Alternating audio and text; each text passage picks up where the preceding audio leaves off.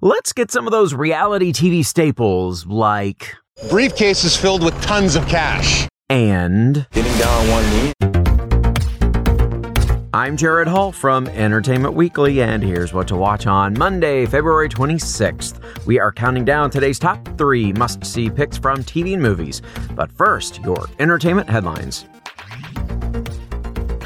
It was song versus sword at this weekend's box office, where Bob Marley's musical biopic once again landed on top. Bob Marley, One Love, is thriving for the second week in a row after jamming its way to number one with a domestic intake of $13.5 million. The only film that came close to contesting the weekend's winner was Sony and Crunchyroll's anime sequel, Demon Slayer Kimetsu no Yaiba to the Hashira training, debuting to 11.5 million domestically. In third place was the faith-based drama Ordinary Angels, which debuted to $6.5 million.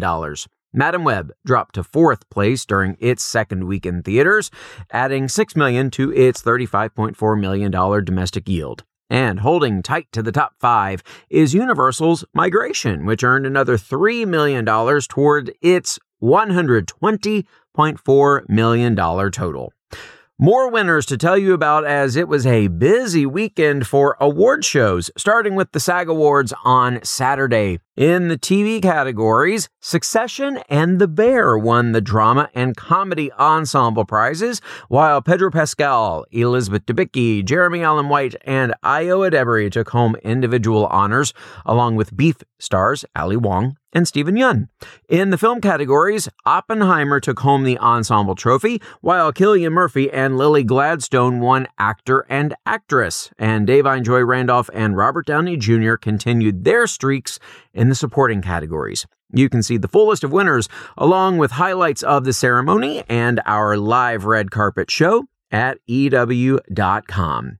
And at Sunday's Spirit Awards, Past Lives won Best Feature and Best Director for Celine Song. American fiction star Jeffrey Wright won for Best Lead Performance, and The Holdovers Da'Vine Joy Randolph for Best Supporting Performance in the gender neutral acting categories. Randolph's co star, Dominic Sessa, won for Breakthrough Performance. Beef and Ali Wong picked up two more awards in the TV categories. For more on all of those stories, plus other news, reviews, interviews, and more, head on over to EW.com. Number three. All right, folks, it is the all important week before hometowns on The Bachelor, our number three pick today. And Joey is feeling the pressure as he and his final six women travel to Jasper, Alberta. Have a listen. Meeting someone's family is a very big deal. I want to feel confident in can I see a future? Can I really, really be honest with myself that that could possibly be my wife? I'm all in at this point.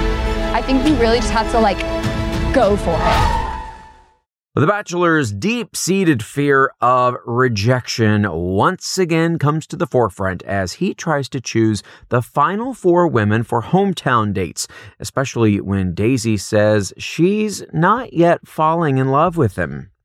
I feel like I am falling in love, but I know this week is going to crush me. It's not a matter of if, it's when. This could be the last date we ever have. It would be heartbreaking.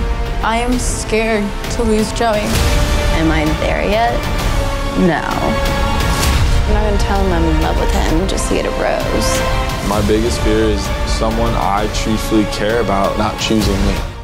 Well, hang in there, sweet baby angel Joey. Episode 7 of The Bachelor airs tonight at 8 on ABC.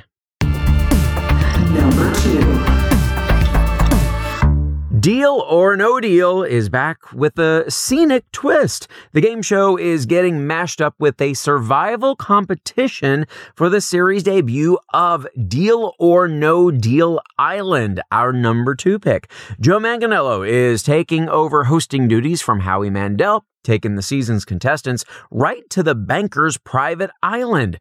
They'll compete in challenges to dig up briefcases hidden under the tropical terrain. Some will be filled with cash, while others contain advantages, such as a steal card that lets the holder take a case from another player. Here's a preview as Manganiello welcomes the contestants to the banker's island. Let's get Started, baby. Woo! Oh my gosh! What is that for my life? Welcome, guests, to the banker's private island. I am Joe Manganiello, and I'm here to make sure that none of you go missing. I wish I was kidding. Oh my god, that's the guy from Spider Man. He's ripped, he's a big dude. He's kind of an idol for me. Yeah, baby. Joe is simply hot. That's all there is to it. I was chosen by the banker to serve as his personal gaming liaison, which is a role that I was born to play. The banker has bested thousands of contestants in the old game, but now he's up in the ante in the hopes of finding his ultimate adversary. Yeah. Let's do it. Every night, one of you is going to play deal or no deal against the banker. The money you win goes into the final case, an ever growing prize that only one of you will play for in the finale. One of you could be walking away with a fortune. We're talking life changing money here. Because over the course of this game, there will be more than $200 million up for grabs. Uh, yeah, you heard that right. The competitors will have a chance to win more than $200 million during the first season of Deal or No Deal Island, which you can catch tonight at 9 on NBC and streaming tomorrow on Peacock.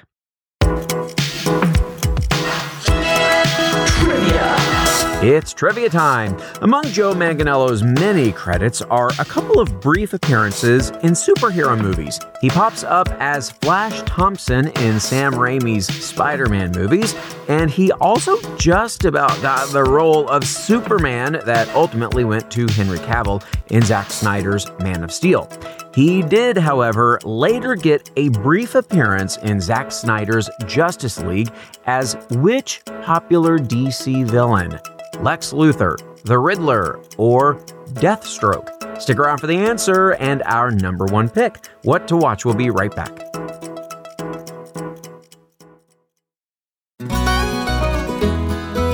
Everyone, I'm Sid Evans, editor in chief of Southern Living and host of Biscuits and Jam. Since 2020, I've been interviewing musicians, chefs, authors, and other Southern icons about their family traditions, their faith, their favorite meals, and of course, what it means to be Southern. And I'm excited to announce season five of our award winning podcast. Join me every Tuesday for new conversations with some of the most interesting and influential Southerners around. Be sure to follow Biscuits and Jam wherever you get your podcasts. You can also find us online at southernliving.com slash biscuits and jam. Welcome back to EW's What to Watch.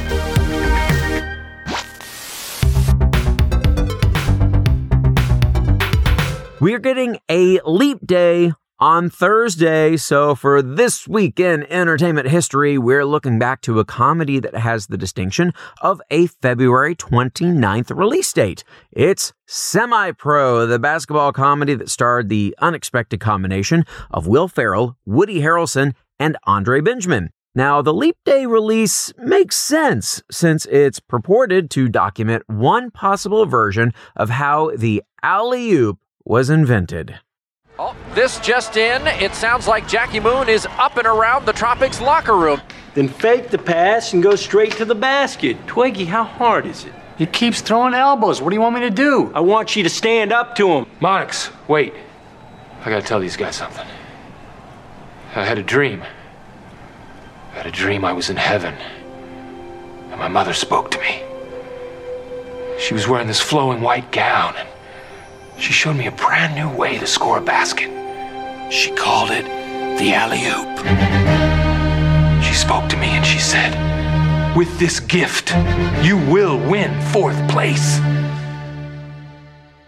Yep, Semi Pro has the rare distinction of being released in theaters on a leap day back in 2008.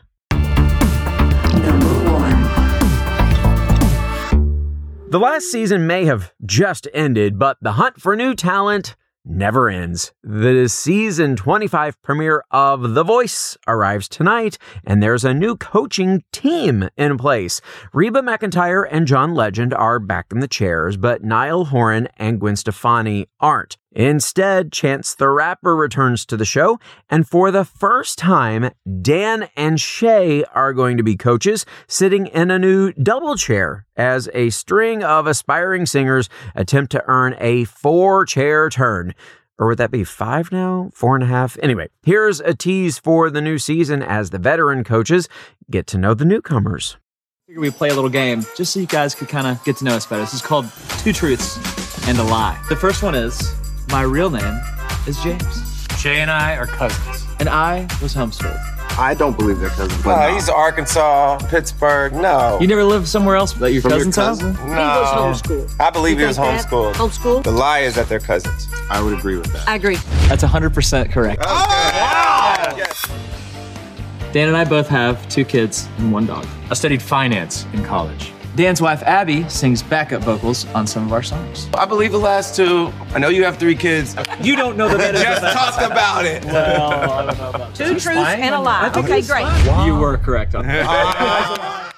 Well, voice fans will know that Dan and Shay aren't actually new to the show. They were mentors for Blake Shelton's team in season 20 and stepped in as guest coaches for Niall Horan last season. The auditions start tonight when The Voice premieres at 8 on NBC, and you can also catch it tomorrow on Peacock.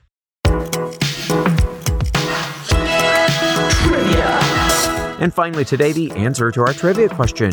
Joe Manganiello appeared as which villain in one of Zack Snyder's DC movies? Lex Luthor, the Riddler, or Deathstroke? Manganiello briefly appeared in Snyder's Justice League as Deathstroke. He meets with Lex Luthor and even finds out Bruce Wayne's big secret in the 2021 Snyder Cut version of the movie. However, it appears that another appearance for Manganiello's Deathstroke is unlikely now that James Gunn has taken over DC Film World. And that is it for our show today. We will have more news and musty picks for you tomorrow, so be sure to follow or subscribe to What to Watch so you don't miss our daily recommendations, more of which can be found at EW.com. I'm executive editor Gerrad Hall. You can find us on X, formerly known as Twitter, at EW and at Gerrad Hall. Thanks for listening and have a great day. This episode of What to Watch was written by Dustin Nelson and EW staff, edited by Samee Junio, and hosted and produced by Gerrad Hall. What to watch?